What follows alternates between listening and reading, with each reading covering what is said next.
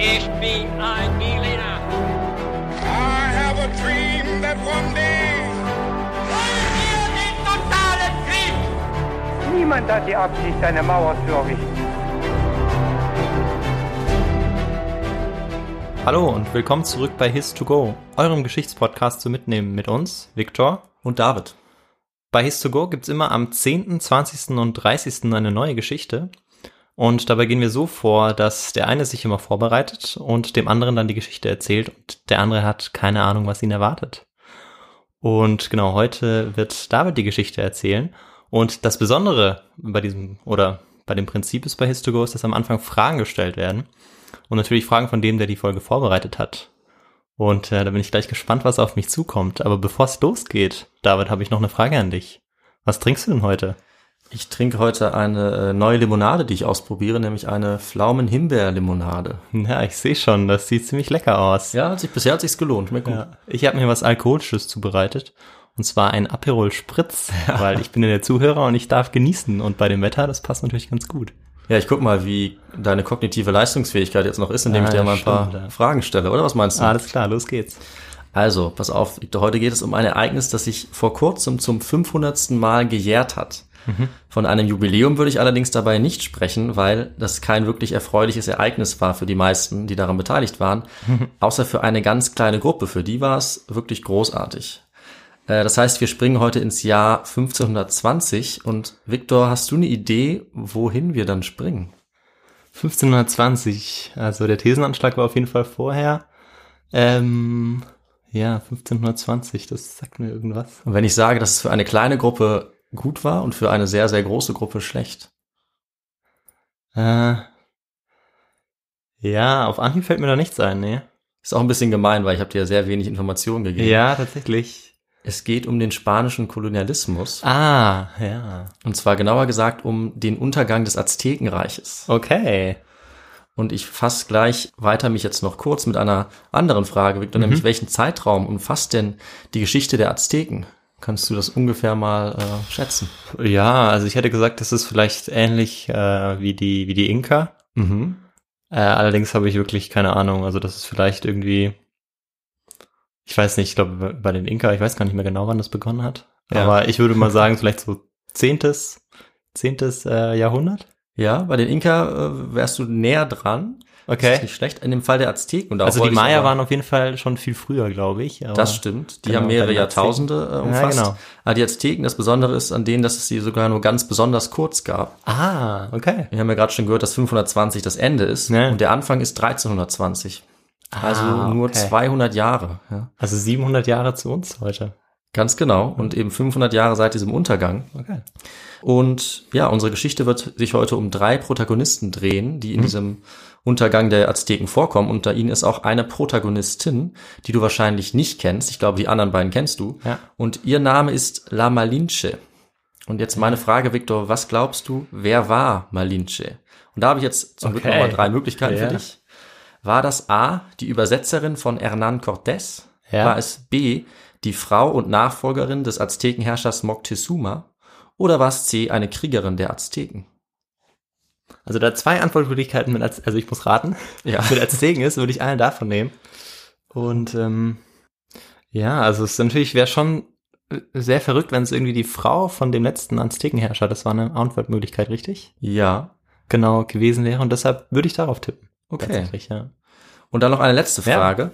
Wo lag denn die Hauptstadt der Azteken, die man Tenochtitlan nennt? Lag die A in den Bergen, B auf einem See oder C mitten im Dschungel? Oh je. Gute Frage. Danke. Ich würde sagen, ähnlich wie bei den Inka auf dem, auf dem Berg eher. Mhm. Ja. Okay, wir werden bald die Antworten erfahren. Äh, sehr bald. Aber erstmal jetzt reden wir über die Azteken. Mhm. Also Azteken, das Lustige ist, die gab es eigentlich nie. Zumindest gab es nie ein Volk, das sich selber so genannt hat. Okay. Denn die Azteken, an die wir denken und um die es natürlich heute geht, die haben sich selbst als Mexica bezeichnet. Und die Bezeichnung Azteken stammt von Wissenschaftlern aus dem 18. Jahrhundert, zum Beispiel Alexander von Humboldt, die dann eben die Menschen damit gemeint haben, die bei der Ankunft der Spanier das heutige Zentralmexiko beherrscht haben. Mhm. Und deswegen muss man natürlich immer genauer nachschauen, auch in unserer Folge, bei solchen Bezeichnungen, Äh, sind mit Azteken diejenigen gemeint, die die herrschende Gruppe sind, ausschließlich, oder sind das alle Menschen im Einflussbereich, bis hin zu irgendwelchen Dörfern weit weg? Und ähm, für uns ist es jetzt einfach mal damit gemeint, dass es die herrschende, dominierende Gruppe ist in Zentralmexiko Ja. und auch ihre engen Verbündeten, die das Tal von Mexiko bewohnt haben. Ah, Tal von Mexiko.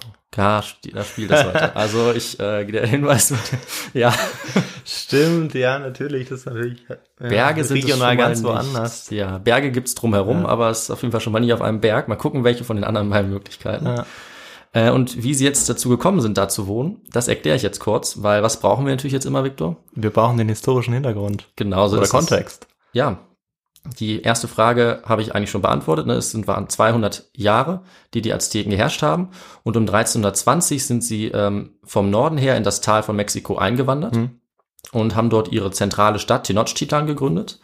Und sie hatten dann relativ schnell einen sogenannten Dreibund mit zwei anderen mächtigen Städten, nämlich Texcoco und Tlacopan. Okay. Und zu dritt haben diese Städte dann nach und nach ihre Nachbarn unterworfen und ein großes Reich Ja. gebildet, eben das Reich der Azteken oder der Mexica. Und diese drei Stadtstaaten, das ist das, was wir heute unter den Azteken verstehen, Mhm. obwohl die sich untereinander doch relativ stark äh, auch voneinander unterschieden haben und jeweils einen eigenen Herrscher hatten. In Tenochtitlan war das der sogenannte Huey Tlatoani, Okay. der große Sprecher. Und das war am Anfang des 16. Jahrhunderts äh, eben Moctezuma der Zweite. Ja. Und äh, dem war es jetzt gelungen, seine Macht sehr auszudehnen und auch am mächtigsten zu werden in diesem Dreibund und damit eben die mächtigste Stadt auch in dieser ganzen Region. Deswegen gilt auch Tenochtitlan als die Hauptstadt Okay. des Aztekenreiches. Und jetzt so ein bisschen die anderen Städte so unterworfen, oder? Genau, also ja, nicht so ganz. Es Okay. ist so, die Städte und Gruppen unter dem Einfluss der Azteken waren eigentlich genauso wenig ein einheitlicher Staat und sie wurden auch nicht direkt durch die Azteken beherrscht oder in den Staat integriert, sondern sie blieben eigentlich weitgehend selbstständig, Aha. haben sich selbst verwaltet und sie mussten stattdessen einfach den Azteken Tribut zahlen. Okay, ja. Das war das System, das war der Kern äh, dieser, dieser Machtstruktur dort. Und das Aztekenreich selber war dabei ungefähr so groß wie das heutige Großbritannien, also schon ganz ordentlich. Ja. Und da haben auch ungefähr fünf bis sechs Millionen Menschen gelebt.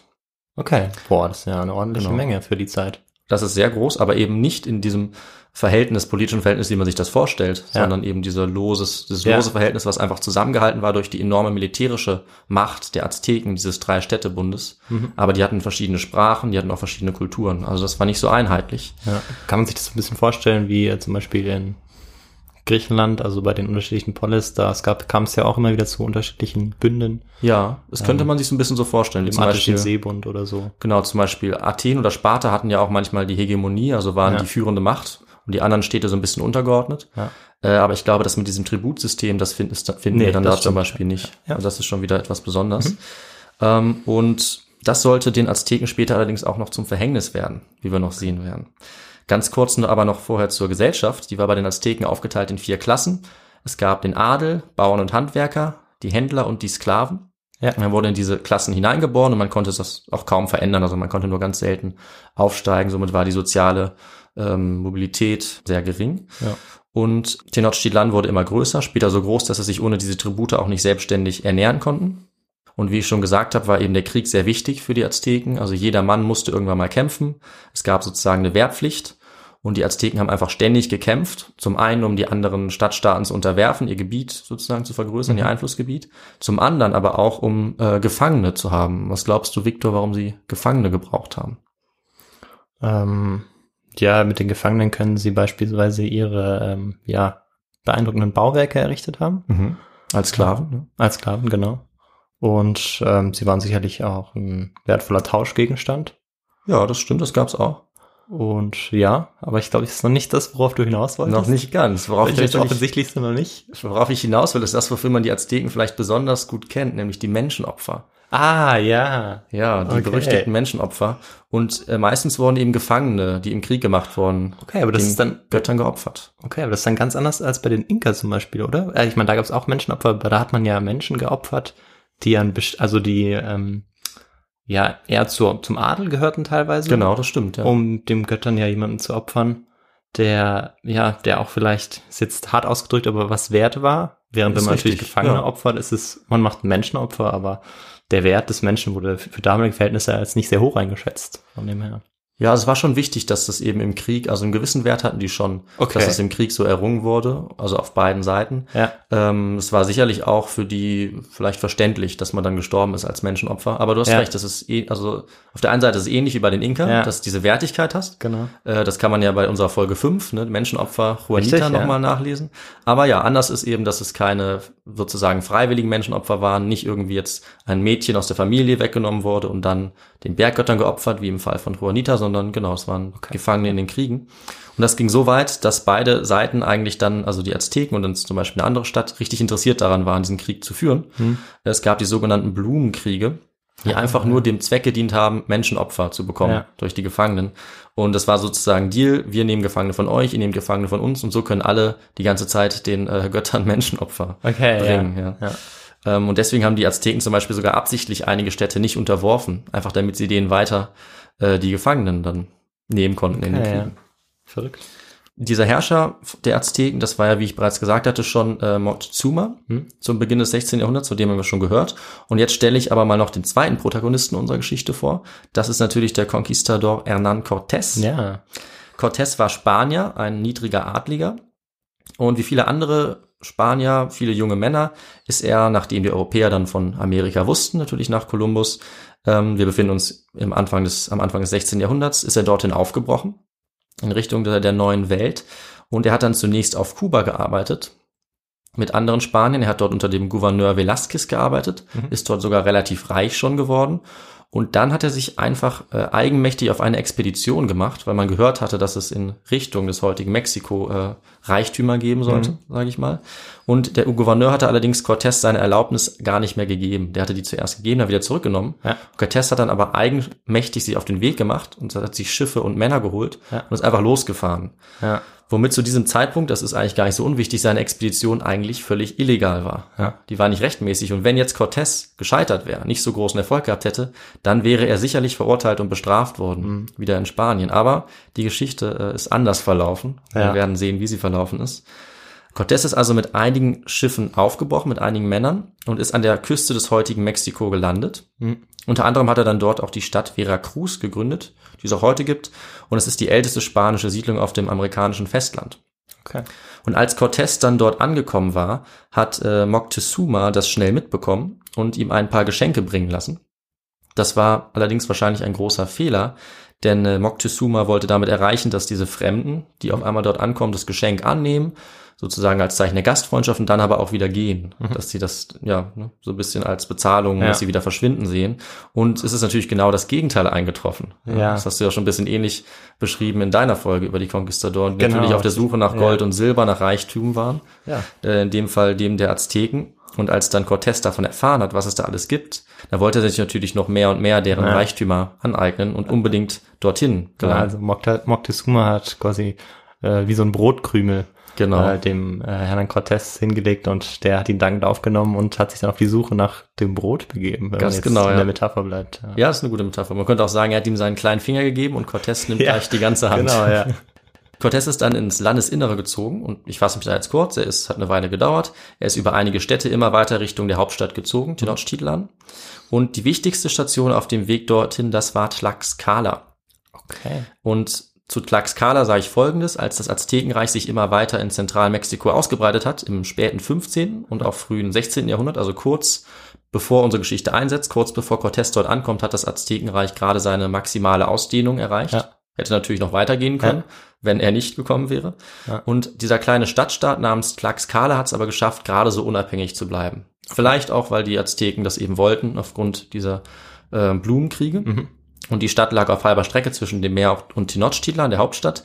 Und ähm, für Cortés konnte sie deshalb sowohl eine große Gefahr sein, äh, weil es eben schon ja, auch ja, gute Krieger dort gab, also die waren militärisch ganz gut aufgestellt, aber es konnte eben deswegen auch eine riesige Möglichkeit sein. Ja.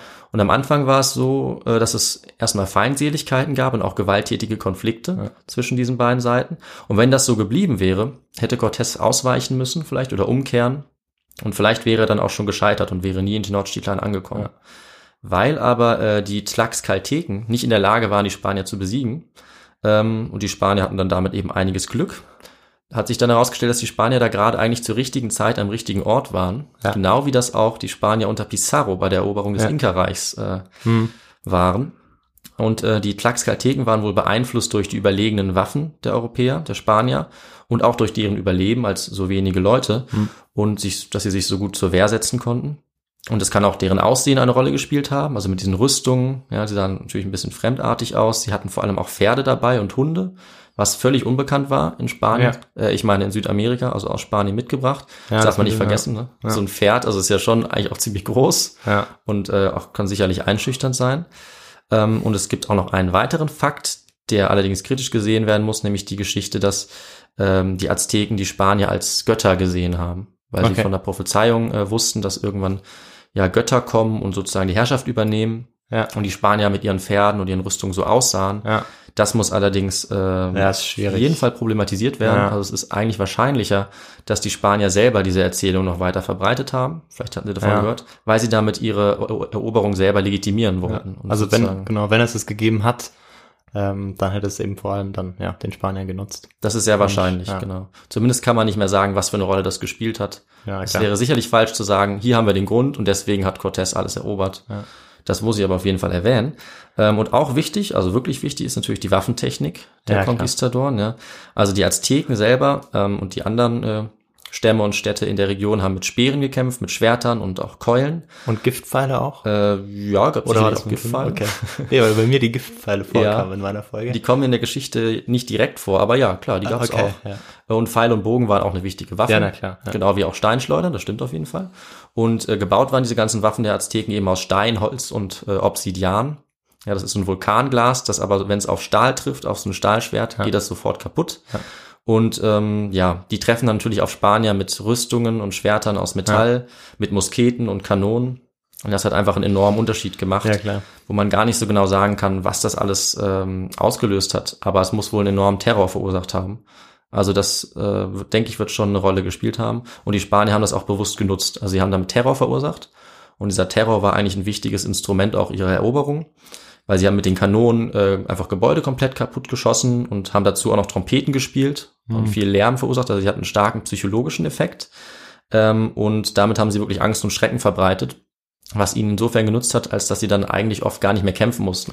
Ja, das ist dann vielleicht das, warum man auch dieses Göttliche rein interpretiert hat, weil man Ja. sich wirklich einer Kraft ausgesetzt gesehen hat, die eigentlich, von der man nichts wusste, von der man nichts kannte. Man konnte sich das ja überhaupt nicht erklären, Nee, was genau. da passierte. Das stimmt. Und ja. suchte vielleicht nach einer Erklärung, Ja. ob das dann in dieses Göttliche ging oder ob das dann eher das Gegenteil war und irgendwie der Teufel.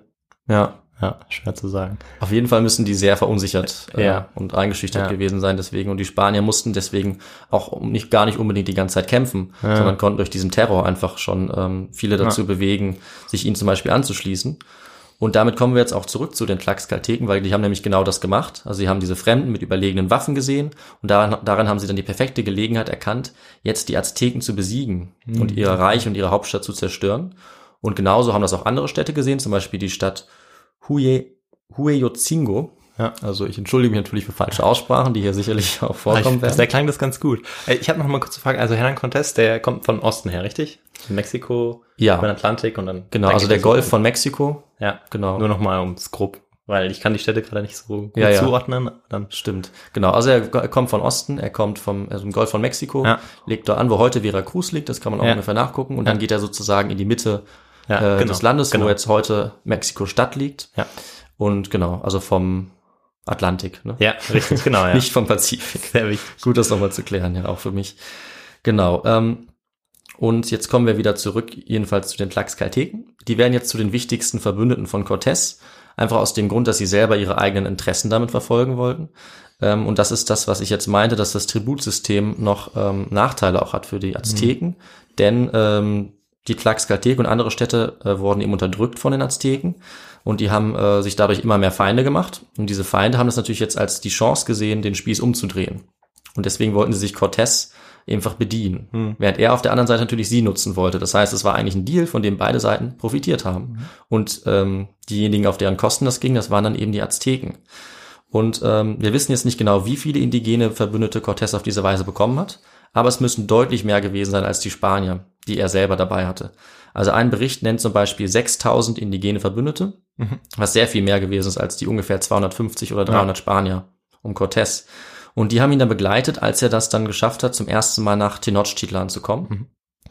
Und ähm, bei der finalen Belagerung, dem Angriff auf Tenochtitlan, können es sogar bis zu 200.000 indigene Krieger gewesen sein. Ne? Also es handelt sich eigentlich viel mehr um Bürgerkrieg als um Ja. irgendwie eine Eroberung der Spanier, wenn man so möchte. Genau, oder eine Mischung aus beidem, Ja. auf jeden Fall. Das äh, ist schon mal klar. Ja. Und jetzt kommen wir aber natürlich zur entscheidenden Begegnung. Hm. Also Cortés hatte ja vorher schon Kontakt mit Botschaftern von Montezuma, die ihm leider ja ein paar Reichtümer gezeigt haben. Hm. Das hatte ich ja schon gesagt. Also Montezuma wusste die ganze Zeit, dass die Spanier kommen und hatte na, vielleicht auch so ein bisschen Sorge und wollte eigentlich sie eher von der Hauptstadt fernhalten, hat es aber nicht geschafft. Und am Morgen des 8. November 1519 ist es dann soweit und die drei Protagonisten unserer Geschichte treffen aufeinander. Oha. Wo jetzt auf einmal die dritte herkommt, Ja, sage ja. ich gleich. Zunächst mal bedeutet das ein einzigartiges Treffen in der Weltgeschichte. Ja, also Cortés ähm, trifft Moctezuma auf einem der Wege, die über den See Texcoco zu Tenochtitlan führen. Das ist ein gepla geplantes Treffen oder nicht? Das ist im Prinzip ein geplantes Treffen. Also ja. okay. Ja, ich denke mal, Cortés weiß jetzt nicht genau, wo das stattfindet, Ja, aber klar, er aber- nähert sich eben der Stadt und Ja. äh, der Herrscher Moctezuma kommt mit seiner Delegation mit 200 Leuten oder so, kommt eben dahin, auf so einem Steg im Prinzip, Ja. auf so einem Dammweg, der von der Stadt, die auf dem See liegt, was die natürlich die Antwort unserer Stadt, Ah. unserer Frage ist, ans Festland führt. Die treffen sich auf dieser Brücke. Und man kann sich eigentlich kaum vorstellen, was die Spanier bei ihrer Ankunft gesehen haben. Also es liegen ungefähr 60.000 Häuser auf mehreren Inseln in diesem See Texcoco gebaut. Und mehr als 100.000 Menschen leben. Ah, dort. okay. Also was zu diesem Zeit eine der größten Städte der Welt bedeutet. Ja, ich habe ein ganz falsches Bild von den Azteken gehabt. Ja, Ja. genau. Also anders Okay. als Machu Picchu, was Ja, ja. hoch in den Bergen Ja, liegt. ja. Ja, liegt äh, die Hauptstadt der Ja, Azteken. Tenochtitlan mitten in einem riesigen See auf solchen Inseln und muss wahnsinnig beeindruckend ausgesehen haben. Und dieses Treffen ist jetzt erstmal freundlich. Ja. Also beide Seiten waren an einem friedlichen diplomatischen Austausch interessiert, jetzt zumindest noch. Und es gab allerdings auch gleich einige kulturelle Schwierigkeiten, wobei nicht ganz klar ist, wie die sich genau abgespielt haben. Da gibt es verschiedene Quellen. In manchen Berichten heißt es zum Beispiel, dass Cortés Moctezuma äh, die Hand reichen wollte, aber dass der das abgelehnt hat und stattdessen ihm die Hand reichen wollte. Also da kam es schon so ein paar Machtspielchen. Ach, das ist ja witzig, dass, dass der auch wusste, was das bedeutet und dass er das dann machen wollte. Also Genau. das ist ja eigentlich fast was, was wir aus ja, einer europäischen Sicht kennen. Genau, oder wenn man Politiker zum Beispiel Ja, ja, genau, auf ja, internationaler genau. Bühne sieht und das ist eben einfach ein Machtspiel. Wer gibt zuerst die Hand und wer ist dann sozusagen Ja, genau, der Unterlegene das stimmt, ja. Oder der Überlegene. Und woanders steht auch, dass Cortés Montezuma zum Beispiel umarmen wollte, aber dass er dann von dessen äh, Begleitern gestoppt wurde, weil man das einfach nicht Mhm. machen konnte, weil er war ja der oberste Herrscher. Und ähm, ja, die beiden reden dann wohl auch ein bisschen, begrüßen sich einfach ein bisschen und Die verstehen sich nicht, oder? ja, wenn man jetzt der Darstellung von Cortés folgt, ähm, dann haben sie sich ganz normal unterhalten. Ne? Ist ja überhaupt kein Problem. Ja, klar. Der kommt hin, redet auf Spanisch und Montezuma, was macht der? Es kann natürlich nicht sein, Ja. weil ja, Cortés hat Spanisch gesprochen und äh, Moctezuma hat die Sprache der Azteken gesprochen. das ist das Also völlig sogenannte, anderes.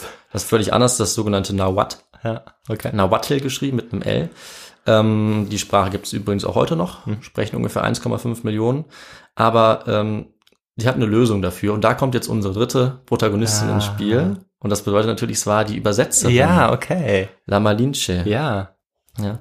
Gut, Das das ist gut. Ja. Genau, das ist die Antwort auf diese Frage. La Malinche ist ähm, allerdings nur einer von mehreren Namen für die Frau, die eine wesentliche Rolle eigentlich bei der Eroberung des Aztekenreichs gespielt hat. Ja. Zwischen 1519 und 1526. Und sie ist ähm, bisher überhaupt nicht vorgekommen, hast du ja gemerkt. Und sie würde auch gar nicht vorkommen, wenn ich eigentlich der Darstellung von Cortés selber Ja. folgen würde. Ähm, weil der hat sie eigentlich überhaupt nicht erwähnt. Er hat sie vielleicht an ein, zwei Stellen mal in so einem Nebensatz erwähnt, hat so gesagt, ah ja, die war übrigens auch da. Ja. Ähm, tatsächlich hat sie aber eine sehr wichtige Rolle bei der ganzen Geschichte gespielt, denn äh, sie war nicht nur die Übersetzerin von Cortés, sondern auch die Mutter seines Sohnes. Okay. Und ähm, heute nimmt sie sogar eine Art Rolle einer Urmutter Mexikos ein, Mhm. eine sehr umstrittene Rolle. Sie wird von einigen verehrt und von anderen gehasst. Wir werden wahrscheinlich auch gleich noch rausfinden, woran das liegt. Das werden wir noch rausfinden, genau. Ähm, besonders war eben aber, dass sie die Sprache der Maya sprechen konnte, Okay. die eben dort auch noch gelebt haben. Ja. Ähm, und auf der anderen Seite auch das Nahuatl der Okay. Azteken. Und deswegen war sie für Cortés eigentlich unverzichtbar als Übersetzerin. Mhm. Er hat sie ähm, nämlich als Sklavin bekommen am Anfang und hat dann gemerkt, dass sie das konnte. Und dann haben sie das so gemacht. Er hatte noch einen zweiten Übersetzer, der wiederum die Sprache der Maya und das Spanische gesprochen hat. Und dann haben sie jedes Mal über diese Wege übersetzt. Also Cortés sagt was auf Spanisch, der andere Übersetzer übersetzt es in die Sprache der Maya. Und dann übersetzt es Malinche von der Sprache der Maya ins, Na ins Nahuatl der Azteken. Okay. Und dann versteht Moctezuma, was gesagt wird. Okay. Also da kann sehr auch viel verloren gehen, aber ja. Ja. Also für Leute, die sich für Sprache interessieren, ja, Das zeigt das- mal wieder, wie wichtig das ist. ist das sehr So wichtig so. und sehr interessant, ja. Und deswegen war sie eben so eine wichtige Rolle. Weil wenn sie nicht da Mhm. gewesen wäre, dann äh, wäre es noch deutlich merkwürdiger geworden, wahrscheinlich, dieses Treffen. Ja. Ähm, und das, wie wichtig das war, zeigt zum Beispiel auch die Darstellung der Azteken selber, weil die nämlich Cortés oft einfach nur als Malinche bezeichnet haben. Was eigentlich zeigt, dass die beiden in ihrer Sicht zu einer Person verschmolzen waren. Ja. Also die haben Cortés so genannt wie seine Übersetzerin, was er selber wahrscheinlich äh, nicht so gut gefunden Nee, hätte mit Sicherheit. sage ich mal. Ähm, und ja, also diese Malinche hatte dann im Prinzip eine sehr große Macht, weil sie konnte übersetzen, was sie wollte. Und es war eben sehr wichtig, dass sie die richtigen Worte gewählt hat, um das, was Cortés gesagt hat, richtig zu übersetzen und keinen Eklat oder ja, irgendwelche Verstimmungen zu verursachen. Was wurde denn jetzt gesagt? Ja, am Anfang wurde noch nicht so viel gesagt. Okay. Ja, das waren äh, nur so ein paar höfliche Floskeln. Ja. Und ähm, Moctezuma hat dann Cortés eingeladen, Okay. äh, sich in der Hauptstadt niederzulassen. Ah, das ist ja nett. hat ihn dahin gebracht. Und ähm, ja, also er hat in dem, den prächtigen Palast seines Vaters gegeben, der war eben der Vor Mhm. Vorgänger von Moctezuma. Oh, der war sehr groß, alle Spanier mit ihren Pferden äh, konnten da unterkommen. Und Moctezuma wurde von den Spaniern am Anfang auch als sehr freundlich und als guter Gastgeber empfunden. Okay. Ja. Aber das sollte sich bald ändern, wie du vielleicht schon ahnst. Denn ähm, es ist vielleicht auch auf die Versuche zurückzuführen, von Cortés, ähm, Moctezuma und den Azteken die christliche Religion sozusagen aufzudrängen. Ja. Es gibt eine Erzählung, wo Moctezuma auf deren Bitten ihnen ein Heiligtum gezeigt hat und dann Cortés das irgendwie berührt hat und gesagt hat, er möchte da jetzt ähm, ein Kreuz anbringen und irgendwie ein Bild von ja, der heiligen Jungfrau. Ja. Und das kam sehr schlecht auch an bei den, äh, bei den Azteken, so dass Cortés dann äh, weggeschickt wurde. Ja. Allerdings hatte Moctezuma durchaus auch äh, Angst und Respekt vor Cortés, sodass es da immer noch nicht offiziell irgendwie ein Ja, er Konflikt hat ja ausgebrochen gehört. ist. Genau, er hat ja gehört, was vorher passiert war. Das hat er sicherlich gehört. Ähm, allerdings hat er vielleicht auch aus diesem Grund jetzt den Befehl gegeben, die Spanier, die Cortés an der Küste zurückgelassen hatte, nachdem er aufgebrochen war, zu töten. Das heißt, die wurden jetzt angegriffen, viele, einige von ihnen getötet, andere verletzt. Ähm, und Cortés hat dann bald dadurch äh, darüber erfahren durch einen Boten, der Tlaxcalteken, die ihm da geholfen haben. Und er ist dann daraufhin mit 30 Männern und natürlich La Malinche zu Moctezuma in dessen Palast gegangen. Der hat ihn auch ganz normal willkommen geheißen. Und was dann passiert, äh, ist sozusagen der fast schon der tragische Höhepunkt unserer Geschichte. Nämlich hat Cortés Moctezuma dann beschuldigt, sich gegen ihn verschworen zu haben. Und er hat ihn dann gezwungen, mit ihm zur Unterkunft der Spanier zu kommen. Das heißt, Cortés geht mit seinen Leuten zu Moctezuma an seinen königlichen Ja, Hof klar. sozusagen, mitten da rein und sagt, du kommst jetzt mit. Aber das ist, ja. Und Moctezuma kann nichts dagegen machen. Ja, aber ich meine, wenn Moctezuma ja eigentlich, er ist ja ihnen mehr oder weniger in den Rücken gefallen und er hat sie dann trotzdem in seinen Palast einfach so reingelassen, weil er nicht dachte, dass sie es mitbekommen haben. Er hatte oder? vielleicht gedacht, dass sie noch nicht davon gehört haben. Okay. Ja. Oder vielleicht konnte er es auch nicht verhindern. Das sind Sachen, die man nicht mehr rekonstruieren kann. Ja. Aber ungefähr so muss es abgelaufen Okay. sein. Also er hat dann versucht, verzweifelt zu verhandeln, hat Ja, zum klar. Beispiel seine Kinder als Geisel angeboten. Okay. Ähm, und äh, er hat natürlich die Argumente dann auch von Malinche bekommen, dass das doch nicht so schlimm sei, ja, dass es quasi nur vorübergehend ist oder so. Und allerdings auch die Drohung, dass man ihn tötet, wenn er nicht mitkommt. Naja, und dann hat er sich natürlich überzeugen lassen. Ne? Aber da waren dann 30 Leute und ich meine, er ist doch in seinem Reich, da sind doch noch Ja. tausende von seinen Leuten. Das ist das, was eigentlich wirklich äh, verrückt ist rätselhaft und, und schwer zu verstehen ist. Ja. Okay, ja. Da habe ich auch keine Antwort, wie das genau passieren konnte. Ja, auf Aber jeden Fall ist er dann mitgegangen. Die Quellen sind sich eigentlich einig, dass es so passiert sein muss. Ja. Okay. Ähm, weil er dann, das ist eigentlich klar, danach äh, die Zeit dann bei den Spaniern war, in, in deren Unterkunft. Und äh, ja, was wir jetzt haben, ist, dass Moctezuma, der große Herrscher der Azteken, Mhm. im Prinzip nichts anderes mehr ist als eine Marionette. Weil er stand ab jetzt unter der direkten Kontrolle von Cortés und hat alles gemacht, was der gesagt hat im Prinzip. Ja, und äh, hat einfach bei den Spaniern gewohnt in dieser Zeit und natürlich äh, dann auch an Macht eingebüßt. Ähm, und das hat sich natürlich in Windeseile herumgesprochen. Also Ja, große klar. Menschenmengen haben sich da eingefunden und alle waren total verwirrt, wussten nicht, was sie machen sollen. Und das ist eigentlich ein entscheidender Moment jetzt in dieser Geschichte, weil äh, Moctezuma, an dem hing jetzt eigentlich Hm. alles, der weitere Verlauf und auch das Schicksal seines Reichs, wenn man so will. Denn er hat jetzt absolut gar nichts gemacht. Also er hätte eigentlich sagen können, ähm, kommt mir zur Hilfe, ergreift die Spanier, die in einer riesigen Un- Unterzahl waren, ja, 200 im Vergleich zu 100.000. Ähm, er hätte sich dann vielleicht selber opfern müssen, klar, vielleicht hätten sie ihn noch getötet, aber er hätte das natürlich sofort beenden können. Aber das hat er eben nicht getan. Und dann ganz im Gegenteil, er hat sein Volk angesprochen, hat gesagt, ich bin freiwillig bei den Spaniern. Ja, mir geht's gut, ich will das eigentlich. Und damit hat er dann quasi mit dieser. Entscheidung seine gesamte Macht auch abgegeben, ja, dass er sich dafür entschieden hat. Ja. Und äh, da stimmen eigentlich die Quellen, soweit ich das überblicke, auch überein. Und gibt es irgendwie auch, ja, Berichte oder Literatur dazu, warum das, warum er sich dafür entschieden hat? Das kann man, das So- kann man, so glaube ich, nicht so ganz rekonstruieren. Also ich glaube, dass er vielleicht einfach gehofft hat oder nicht, nicht wirklich sich im Klaren war, was die Absichten von Cortés war und eben gehofft hat, dass er, ähm, nachdem er mit ihm verhandelt, ja, er hat ihm zum Beispiel auch eine seiner Töchter ähm, als Frau gegeben, Ja. dass er die dann irgendwie überzeugen kann, einfach ein Bündnis durchzuführen und äh, das politisch sozusagen zu lösen. Weil Okay. er ja nicht wusste, was als nächstes passieren würde und vielleicht, ich meine, also wenn ich mir das überlege, immer noch in seiner Hauptstadt war, ja, mit seinen getreuen Kriegern und Untertanen und sich auch vielleicht gedacht hat, was kann Cortés jetzt schon also machen? er war in einer spanischen Unterkunft in der Hauptstadt. Genau. Ah, okay. Naja, also der war in diesem Palast, Ja. dass er den, den er den Spaniern gegeben hat. Ja. Überall waren seine Männer und er hat vielleicht versucht, das erstmal friedlich zu lösen. Okay. Friedlich zu lösen, hat dann aber gemerkt, dass er aus der Situation auch einfach nicht mehr rauskommt. Ja. Also es muss einfach sehr äh, schwierig gewesen sein und ich denke, er war selber überfordert und vielleicht dann auch nicht, ähm, ja, nicht besonders äh, entschlussfreudig oder Ja. wusste auch nicht, was er da machen soll. Ja, und deswegen hat er quasi noch ein bisschen weiter gelebt, äh, weiter regiert bei den Spaniern, hat nichts weiter veranlasst. Ähm, und Cortés in dieser Zeit war allerdings sehr aktiv. Der hat jetzt das ganze Reich der Azteken untersuchen lassen von seinen Leuten. Mhm. Die haben sich alles angeschaut und haben ihm dann berichtet, was für Reichtümer es gibt, Ja. ja, was für Minen es gibt. Und er hat das alles gehört. Silber, oder? Genau, ordentlich Silber und Gold. Silber war zu dem Zeitpunkt sogar noch wichtiger. Ne? Ja, ja. Ähm, und ja, hat sich natürlich dann wahrscheinlich mit jedem Bericht gedacht, okay, ich bleib auf jeden Fall hier. Und währenddessen hat ihm allerdings äh, eine andere Person noch ein bisschen Strich durch die Rechnung gemacht, von der wir kurz äh, erzählt haben, nämlich war das der Gouverneur Velázquez. Der hat jetzt nämlich, während Cortés ähm, Moctezuma als Geisel hat, hat der 1200 Männer ähm, an die Küste geschickt, um Cortés gefangen zu nehmen, weil Cortés war ja illegal da. Ja, das klar, habe ich am Anfang stimmt. gesagt. Und jetzt haben wir das, die Situation, dass Spanier losgeschickt werden, um den Spanier Cortés in Mexiko bei den Azteken gefangen zu nehmen. Und was macht Cortés? Er hört davon und bricht dann ähm, mit einem Großteil seiner Leute auf an die Küste, um jetzt gegen die Spanier zu kämpfen. Okay. Und er lässt dabei nur 150 Leute mit Moctezuma zurück, um Ja. ihn zu bewachen. Ähm, das Verrückte ist, dass äh, Cortés auch hier Erfolg hat. Also er überfällt die Spanier, die ihn eigentlich gefangen nehmen sollten, und er kann sogar viele von ihnen überzeugen, sich ihm anzuschließen.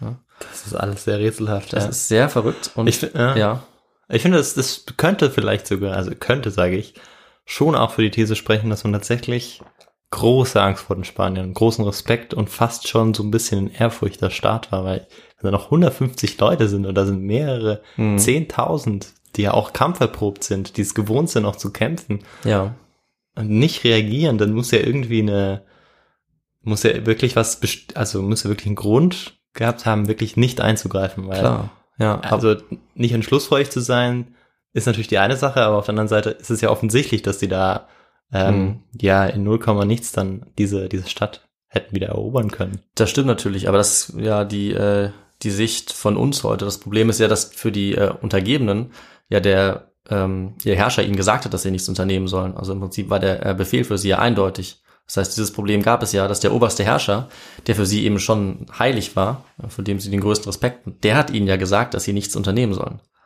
Das, Ja, war, stimmt, das ist ja. sozusagen das Verrückte an der Situation. Wenn, äh, wenn der jetzt natürlich dann nicht gefangen genommen Mhm. worden wäre, dann wäre das sicherlich anders verlaufen. Aber sie hatten ihn eben in ihrer Gewalt. Ja. Das war eben eigentlich das Verrückte daran und das hat eben Cortés so eiskalt durchgezogen, Ja. was ihm eben diesen Handlungsspielraum erlaubt hat. Hm. Und das hat ihm dann ermöglicht, mit einer Armee von 1200 Mann und 100 Pferden sich jetzt auf die Rückkehr zu machen nach Tenochtitlan. Also er hat sogar noch mehr Leute bekommen, weil sich diese Leute ihm angeschlossen haben, die ihn eigentlich gefangen nehmen wollten. Und ähm, bei seiner Rückkehr nach Tenochtitlan äh, eskaliert dann allerdings die Lage. Okay. Denn diese 150 Männer, die er zurückgelassen hat, die waren doch nicht so ganz in der Lage, das, sage ich mal, diplomatisch zu lösen. Ja. Und sie haben, so wie es scheint, äh, in seiner Abwesenheit ein Massaker durchgeführt an Azteken während eines Festes. Und daraufhin hat sich sozusagen die Bevölkerung dann tatsächlich gegen die Spanier erhoben, Mhm. die aber immer noch Montezuma unter ihrer Kontrolle hatten. Das heißt, als Cortés eintrifft, ist, gibt's da riesige Unruhen und Kämpfe. Und ähm, er Okay. schafft es dann noch dahin zu kommen. Die haben natürlich Montezuma immer noch in Ja. ihrer Gewalt und haben Okay. sozusagen ihn immer noch als Geisel. Ja. Aber die fangen jetzt auch an anzugreifen Ja. die Azteken. Und was dann als nächstes passiert, ist nicht ganz klar. Ja. Wir wissen nur das Ergebnis und sozusagen den Höhepunkt der Geschichte. Moctezuma stirbt. Ja. Und die zwei Möglichkeiten, die es eigentlich gibt, wie es abgelaufen ist, ist erstens, die Spanier haben ihn umgebracht, weil er für sie nicht mehr wichtig war oder weil sie ihn vielleicht als Gefahr gesehen haben. Und die zweite Geschichte, die es auch gibt und die natürlich die Spanier äh, als die wahre Geschichte darstellen, ist, dass er von einem Steinwurf getroffen wurde von einem ähm, seiner eigenen Untertanen. Hm. Nämlich wurde er laut dieser Darstellung gezwungen, äh, seine Untertanen zu beruhigen. ist irgendwie auf so eine Mauer geklettert in seinen ganzen Insignien, in seinem Herrscher. Äh, Outfit und hat gesagt, hat eine Sprache, eine Ansprache gehalten, wollte die beruhigen, aber dann wurde er wohl von seinen eigenen Leuten angegriffen und mit einem Stein getroffen, so dass er daran dann gestorben ist. Ja. Und was davon war, das wissen wir nicht. Wir wissen nur, dass er auf jeden Fall tot war. So oder so kommt er bisher nicht sehr gut weg in der Geschichte. Nee, und jetzt an diesem 30. Juni 1520, Ja. das ist das Datum, ja, also vor einem Monat, genau, wenn diese Folge erscheint, vor 500 Jahren, äh, ist er eben gestorben durch Mord oder durch diesen Steinwurf. Und äh, was dann passiert ist, als die sogenannte Noche Triste in die Geschichte eingegangen, die traurige Nacht. Denn natürlich sind die Azteken jetzt ähm, sehr feindselig den Spaniern Ja, gegenüber. klar. die bekommen natürlich auch mit, dass äh, Moctezuma gestorben ist. Und Cortés und seine Leute müssen jetzt fliehen. Ja. Also jetzt passiert das, was man eigentlich die ganze Zeit erwartet hat. Also sie fliehen Hals über Kopf aus der Stadt. Sie werden angegriffen von mehreren tausend Kriegern der Azteken. Ähm, und äh, ungefähr zwei Drittel der Spanier sterben bei dieser Flucht. Ja. Ja, also sie versuchen irgendwie, sie haben noch sogar schwer beladen mit Gold und Reichtümern, mit Waffen. Sie versuchen, nicht lassen. genau, sie versuchen irgendwie aus dieser Stadt zu entkommen, was ja auch nicht so ganz einfach ist, weil die eben auf dem See gelegen Ja, ist und es nur wenige Zugänge gibt. Ja, viele werden dabei sterben, viele werden auch gefangen genommen und äh, die entscheidenden Leute schaffen es aber tatsächlich zu entkommen. Also Cortés und Malinche überleben und ja ungefähr 400 seiner Männer. Allerdings werden auch über 200 Spanier dabei gefangen genommen. Und, was mit denen jetzt passiert, kann man sich vielleicht auch schon denken. Ja, klar, die wurden natürlich geopfert. Richtig, die werden dann als Menschenopfer umgebracht. Und ähm, Cortés hat, hat eben Glück und schafft es gerade noch so zu entkommen. Angeblich äh, auch heldenhaft, indem er nochmal umkehrt und noch ein paar von seinen Leuten bei der Flucht hilft. Ja, lass ich jetzt mal so stehen, kann sein, Ja. kann auch nicht sein. Ähm, und er flieht jetzt nach Tlaxcala zu seinen Verbündeten. Und er hat echt ein sehr großes Glück, dass die ihm geholfen haben, weil die versorgen ihn jetzt, pflegen ihn und äh, beschützen ihn auch. Und ähm, was er dann als nächstes macht, äh, ist im Prinzip das, was wirklich den Untergang des Aztekenreiches dann verursacht. Er stellt jetzt nämlich eine riesige Armee auf, vor allem mit diesen Tlaxcalteken und viele andere Städte schließen sich ihm jetzt an. Und dadurch kommen wir eben zu dieser Zahl, die ich am Anfang schon genannt habe. Also vielleicht bis zu 200.000 Krieger hat er jetzt. Und davon macht natürlich die Spanier nur einen kleinen Ja, Teil dieser Teil, ja, Streitmacht aus. Also natürlich einen sehr bewaffneten, aber eben nur einen Bruchteil. Und äh, Cortés belagert jetzt Tenochtitlan. Er äh, lässt sogar die Schiffe im See aufbauen, mit denen er ja ursprünglich dahin gekommen war, so dass er mit denen dann sozusagen äh, das abriegeln kann. Ja. Er schafft es dann auch unter anderem auch mit diesen großen Schiffen, gegen die Azteken nichts ausrichten können, die gesamte Stadt abzuriegeln und systematisch auszuhungern. Also es Okay. kommt kein Wasser mehr in die Stadt, es kommen keine Vorräte mehr in die Stadt und es passiert vor allem eine Sache in der Stadt und ähm, bei all den Azteken, was sozusagen ähm, die größte Waffe der Spanier ist. Was meinst du, was das ist? Das ist möglicherweise, dass sie Krankheiten gebracht Ganz haben. und die genau. Ja, ja genau. Das, erinnert mich äh, doch stark an die ähm, Belagerung von ähm, Athen, wo dann auch eine Art Pest, die Genau. ja bekanntlich tatsächlich dann keine Pest gewesen ist, die attische, ähm, die dann ja auch ausbricht und schon unter der die Athener ja sehr stark leiden. Sehr ähnlich. Ähm, und in dem Fall ist es nicht die Pest, sondern es sind die Pocken, Ja, die, ja. die äh, die Spanier eingeschleppt haben. Es war wohl ein Sklave, so besagen die Quellen, äh, der das äh, eingeschleppt hat und der auch die Spanier angesteckt hat. Aber die kannten natürlich die Krankheit, die waren ein bisschen immunisiert dagegen. Auch bei denen gab es Verluste, aber was äh, unter den Azteken und den an der anderen indigenen Bevölkerung Klar. dann passiert ist, ist eigentlich unbeschreiblich. Also die, die Krankheit hat, hat einfach ganz viele von denen getötet und sie äh, absolut entscheidend geschwächt. ja, und das ist ja auch in der gesamten Geschichte der Kolonialisierung eigentlich ein entscheidender Faktor gewesen. Genau. Auch in Nordamerika ähm, sind daran Ja. auch un also etliche Ureinwohner gestorben. Genau, du hast, du hast völlig recht, das ist eigentlich ein ganz entscheidender Grund. Ja.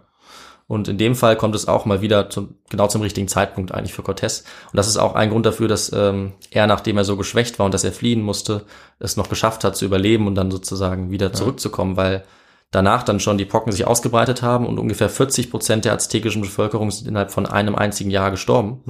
Ähm, und deswegen hatten die dann einfach eine totale politische Instabilität und hatten gar nicht mehr die Führungskraft, denn selbst der Nachfolger von Montezuma, der ist direkt gestorben nach 80 Tagen. Ähm, deswegen konnten sie ihn eben nicht mehr weiter verfolgen. Und wir haben jetzt die Situation, dass der allerletzte Herrscher der Azteken, also es gab noch zwei weitere nach Montezuma, dass der und seine Männer sich jetzt eben in der Hauptstadt verbarrikadiert haben, aber dass die nach und nach immer weiter auch dezimiert werden durch die Pocken. Und die 200.000 Leute, äh, die Cortés mitgebracht hat, die sind natürlich jetzt in der Lage, äh, die Stadt völlig auszuhungern und sie nach und nach auch immer weiter zu zerstören. Also die rücken immer weiter vor, bringen natürlich die ganze Zeit äh, die Azteken um in Kämpfen, die sie auch überlegen sind Die ja schon stark geschwächt sind. die schon stark geschwächt waren, auch durch Hunger jetzt, Ja, genau. ähm, durch, durch Durst, weil sie keine Versorgung mehr bekommen. ja, so gelingt es dann Cortés und seinen Verbündeten, die Stadt eigentlich in Schutt und Asche zu legen mhm. und sie dann letzten Endes auch äh, zu erobern und den letzten Widerstand auch äh, auszulöschen, auch den letzten Herrscher der Azteken dann festzunehmen. Ähm, und jetzt sind dabei natürlich zehntausende Azteken gestorben. Mhm. In den äh, Straßen liegen überall Leichen und Cortés schickt dann den Rest der Bevölkerung, die das noch überlebt haben, ähm, aus der Stadt raus und verteilt sie sozusagen im Umland. Und ja, der See Texcoco, der wird dann von den Spaniern äh, trockengelegt in den weiteren Jahren. Und was mhm. glaubst du, äh, was da jetzt heute steht, wo früher Tenochtitlan war? Ähm, ja, ich weiß es nicht. Also so Denkmal wäre sinnvoll.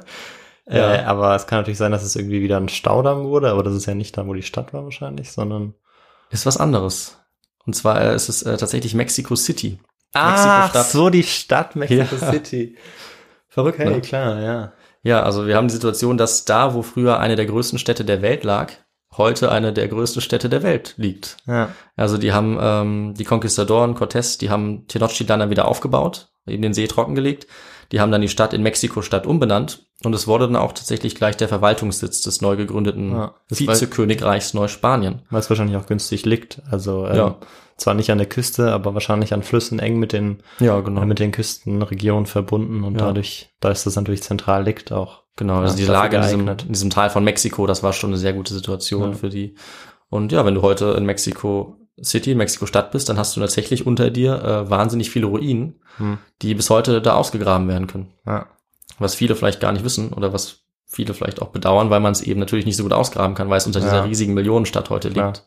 Gut, man hat wahrscheinlich einmal damit angefangen und äh, hm. man kann die Stadt ja jetzt den Stadtbau nicht rückgängig machen. Nee, das geht nicht. Aber, aber ja, ist verrückt. Hast ja. recht. Und was dann nach diesem, nach dieser völligen Zerstörung von Tenochtitlan und dem Untergang des Aztekenreichs kommt, ist einfach die Kolonisierung Mexikos durch die Spanier. Hm. Komplett. Also die Bevölkerung wird christianisiert. Es wird das sogenannte Encomienda-System errichtet in dem wird die indigene Bevölkerung durch die Spanier ausgebeutet. Die mhm. müssen für die Spanier, für die Kolonialisten und Konquistadoren arbeiten. Und während dieser Ausbeutung und auch durch die eingeschleppten Krankheit stirbt ähm, ein, ein ganz großer Teil der Bevölkerung. Also in den nächsten 50 Jahren alleine von den 25 Millionen, die vorher dort gelebt haben, Südamerika, ähm, werden nur noch 2,5 Millionen am Leben sein in dieser Region. Okay, ja. Und die einzigen, denen es eigentlich einigermaßen gut geht unter dieser Herrschaft, das sind tatsächlich die Tlaxcalteken weil die eben Cortés geholfen hatten. Und deswegen mhm. wurden sie dann von den Spaniern besser behandelt und hatten ein paar Privilegien. Ja. Äh, und ja, Cortés selber hat dann mit dieser Eroberung die Voraussetzungen eben für die Gründung des Vizekönigreichs Neuspanien äh, gelegt. Er wurde vom Kaiser Karl V. zum Gouverneur, obersten Richter und Generalkapitän von Neuspanien. Zudem Habsburger Kaiser. Ja, ganz genau. Ja. Und damit hat er natürlich so ziemlich alles erreicht, äh, was er erreichen wollte. Ja. Und wir schauen uns jetzt noch kurz an, was aber aus den beiden Protagonisten, also ja, der Protagonistin und dem Protagonisten geworden ist, über die wir geredet haben. Ähm, also Cortés war jetzt im Prinzip eigentlich ein Held. Ja, klar. Und es ist auch noch sehr lange geblieben. Und der Grund, warum Cortés dann so bekannt geworden ist danach, war im Prinzip sein eigenes Marketing. Also er war sehr geschickt. Denn er hat nach der Eroberung ähm, sehr bekannte Briefe an den spanischen König geschickt, an diesen Karl. Hm. Und die nennt man äh, Probanzas. Das ist mhm. quasi ein eigenes Literaturgenre. Das waren Berichte, wo die eigenen Taten gerühmt wurden und die von anderen ignoriert und heruntergespielt wurden. Du kannst dir vielleicht schon denken, wessen Taten äh, ignoriert und ja, heruntergespielt ja, wurden. Also wie bei den meisten Mythen über Konquistadoren war das in diesen Darstellungen dann so, dass wenige Männer große Reiche wie die der Inka oder der Azteken äh, zu Fall gebracht haben. Und ähm, Cortés war damit sehr erfolgreich, diese Eroberung als seinen Verdienst darzustellen. Mhm. Und äh, dass er eben als einer von weniger Oberern, sehr mutig, von Gott gesandt, als ein besserer Mensch als Spanier, mhm. ähm, das alles erreicht hat und währenddessen blendet er natürlich völlig die Rolle ja, seiner Verbündeten und der indigenen Bevölkerung aus und erreicht damit, dass die Darstellungen schon damals so populär werden, ähm, dass die spanische Krone sie sogar verbieten musste, mhm. weil sie Angst bekommen hat, dass der Kultstatus um Cortés zu groß wird, ja. weil immer wieder Leute ähm, zu ihm auch hingepilgert sind, zu seinem Landsitz und er ist dann sozusagen zu einer politischen Gefahr sogar geworden, ja. dass sie das verboten haben, was aber nicht so ganz geklappt hat.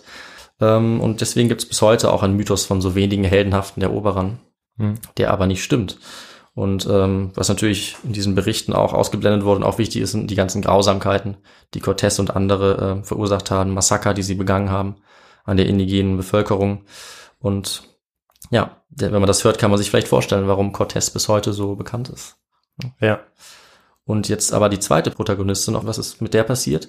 Also La Malinche, Äh, sie hat eigentlich bis heute sehr gegensätzliche Beurteilungen erfahren. Was ich noch dazu sagen wollte, ist, dass sie wurde als äh, Sklavin vermutlich mhm. äh, Cortés übergeben. Man weiß nicht so ganz, ob das ein Geschenk war oder ob er das sogar gefordert hat. Aber mit ein paar anderen ähm, indigenen Sklaven wurde sie ihm gegeben. Er hat sie dann zunächst auch einem seiner eigenen Offiziere zur Frau gegeben. Aber weil sie dann so wichtig als äh, Übersetzerin war, hat er selber dann auch eine Beziehung mit ihr angefangen. Mhm. Und sie beiden haben auch ein Kind gezeugt. Mhm. Und äh, wie ich schon gesagt habe, war sie eben wahnsinnig wichtig während dieser ganzen Zeit und hat sich für ihn sehr geschickt auch unverzichtbar gemacht, mhm. sodass sie auch selber einen sehr hohen Status hat. Also die Spanier mhm. haben sie Doña Marina genannt. Mhm. Sie wurde nämlich getauft als mhm. Christin, hat den Namen Marina bekommen. Und auch äh, die Azteken haben sie mit einem Ehrentitel angesprochen, Malinzin. Das Zin bedeutet äh, Respekt und Ehrfurcht. Mhm. Und das zeigt eben, wie äh, hoch geschätzt sie von beiden Seiten auch wurde. Ganz ähnlich war das äh, allerdings zum Beispiel auch bei einem anderen Übersetzer, Filipio oder Felipe, der äh, von Pizarro, dem anderen mhm. großen bekannten ja. Konquistadoren, der Übersetzer war und an der Eroberung des Inka-Reichs mitgewirkt hat, was sehr wichtig war. Und interessant ist auch, dass diese beiden heute eigentlich auch als Verräter gelten. Also das ist sozusagen die eine Hälfte der Beurteilung. Ähm, Malinche gilt nämlich als ultimative Verräterin ihres eigenen Volkes, ja. weil sie eben sozusagen entscheidend beteiligt war an ähm, der Ermordung Montezumas, ja. wenn man das so sehen will, dem Untergang des Reiches. Und der Begriff Malinchismo, den es sogar gibt, der steht bis heute noch als äh, Begriff für den Verrat am eigenen Volk. Ja. Auf der anderen Seite wird Malinche aber auch als feministische Heldin gesehen, weil sie sich eigenständig eine starke Person neben Cortés äh, geschaffen hat, weil sie die Geschichte mit beeinflusst hat und auch eine Frau mit hohem Status geworden ist. Sie gilt auch als Mutter der mexikanischen Nation und zum Teil sogar als ähm, Mutter des ersten Nachfahren von Europäern und äh, der indigenen lateinamerikanischen Bevölkerung mit Cortés. Okay. Und was aus ihr wurde, konkret, sie hat danach tatsächlich jemand anderen geheiratet, also einen anderen Offizier von Cortés und ist als christliche Frau ähm, mit einem hohen sozialen Status dann mhm. wenig später gestorben und sie hat auch noch ein Kind bekommen, äh, so dass für sie die Geschichte eigentlich ganz gut ausgeht. Ja. Und damit sind wir jetzt auch bei einer abschließenden Zusammenfassung noch angelangt, die mhm. ich noch machen möchte. Also, was noch wichtig ist in den Darstellungen, die die Conquista, die Eroberung Lateinamerikas äh, eben lange geprägt haben, haben sich die Eroberer eigentlich immer auf sich selbst konzentriert, die mhm. Conquistadoren, als wenige heldenhafte Europäer. Was sie aber eben kaum erwähnt haben, sind die vielen indigenen Krieger und auch eine nicht unbedeutende Anzahl an Afrikanern zum mhm. Beispiel. Mhm. Das haben sie sehr gerne ausgeblendet. Ähm, ohne deren Hilfe wäre das alles gar nicht möglich gewesen. Aber mhm. wenn man sich das vor Augen führt, dann ähm, schreibt man eben eine ganz andere Geschichte ja. dieser Eroberung. Ja. Genau, und damit beende ich mal unsere Geschichte vom Fall des Aztekenreichs. Ja, ja, eine super spannende Geschichte. Äh, ja, vor allem, weil eben so viele Faktoren eine Rolle gespielt haben. Mhm. Das finde ich auch so spannend. Und im Untergang äh, der Azteken, das ist nicht nur einfach, wie man vielleicht denken würde, die überlegene Waffentechnik war, die dazu geführt hat, dass die Spanier die Azteken ja auch in so kurzer Zeit und so schnell dann äh, erobern und dem Untergang beibringen konnten, mehr oder weniger. Ja. Oder ja das stimmt. Sondern, ja. dass es eben noch viel mehr Faktoren eine Rolle gespielt haben. Unter anderem auch schon auch so ein bisschen, so hatte ich zumindest das Gefühl, ähm, ja, das Unvermögen auch so ein bisschen. Ja, das kann man ähm, des sagen, äh, Aztekenherrschers. Mhm. Und da auf der anderen Seite natürlich auch ähm, ja Glück eine große Rolle gespielt hat, wie so oft. Ganz genau. Zum Beispiel ähm, ja mit der Krankheit, weil das konnte man mhm. natürlich jetzt auch aus spanischer Sicht nicht wissen, dass das jetzt passieren würde. Wir aus heutiger Sicht, wir können das erklären, warum sowas passiert. Damals ja. ja, war das, ähm, haben, haben sie das natürlich dann auch ausnutzen können. Ja. Ich würde sagen, damit haben wir ein gutes Ende gefunden. Ja, also tolle Geschichte. Ja. Und dann noch eine Frage zur Literatur. Wie sieht's ja, da aus? Die Literatur werde ich ähm, auf unsere Seite His2Go stellen. Okay, ich habe cool. ähm, drei Bücher benutzt. Die, da, es gibt ein Buch über Lama Linche, was ja, interessant ist. Ja. Es gibt eins, was so ein bisschen mit Mythen der Conquistadoren äh, aufräumt und auch eins über ähm, ja, die Eroberung selber und über die mhm. Rolle von Moctezuma noch näher drauf eingeht. Also kann ich nur empfehlen. Das kann man dann ähm, in unseren Quellen sehen auf Instagram oder auf unserer Seite His2Go. Und ich glaube dazu, äh, Victor, sagen Sag wir auch mal was. Genau, ja. Also schaut eben gerne auf unsere neue Website vorbei. Da kann man ganz viele Sachen machen. Unter anderem kann man da auch uns unterstützen, unter anderem spenden. Und da wollen wir uns jetzt schon mal bedanken. Wir haben schon die ersten Spenden bekommen an all diejenigen, die uns äh, ja gespendet haben. Das ja. finden wir natürlich toll und werden das direkt wieder investieren in äh, neues Material, neue Literatur. Ja. Außerdem, genau, kann man uns noch auf ähm, Instagram, äh, Instagram folgen. Genau, man kann uns äh, auf Spotify folgen. Man kann uns auf Apple Podcasts Bewertungen geben. Ähm, und man kann uns natürlich auch immer Feedback geben, entweder über das Kontaktformular auf unserer Website oder über die E-Mail feedback.his2go at gmail.com. Genau, ja, hast du sehr gut gesagt. Und auch von meiner Seite nochmal vielen, vielen Dank. Ähm, wir machen damit weiter, würde ich sagen. Ne? Ja. Und wir kommen dann in zehn Tagen am äh, 10.8. mit unserer nächsten Folge, die du da erzählen wirst, Victor. Richtig, genau. Okay, dann würde ich sagen, verabschieden wir uns und sagen bis zum nächsten Mal. Genau, bis zum nächsten Mal. Ciao. Ciao.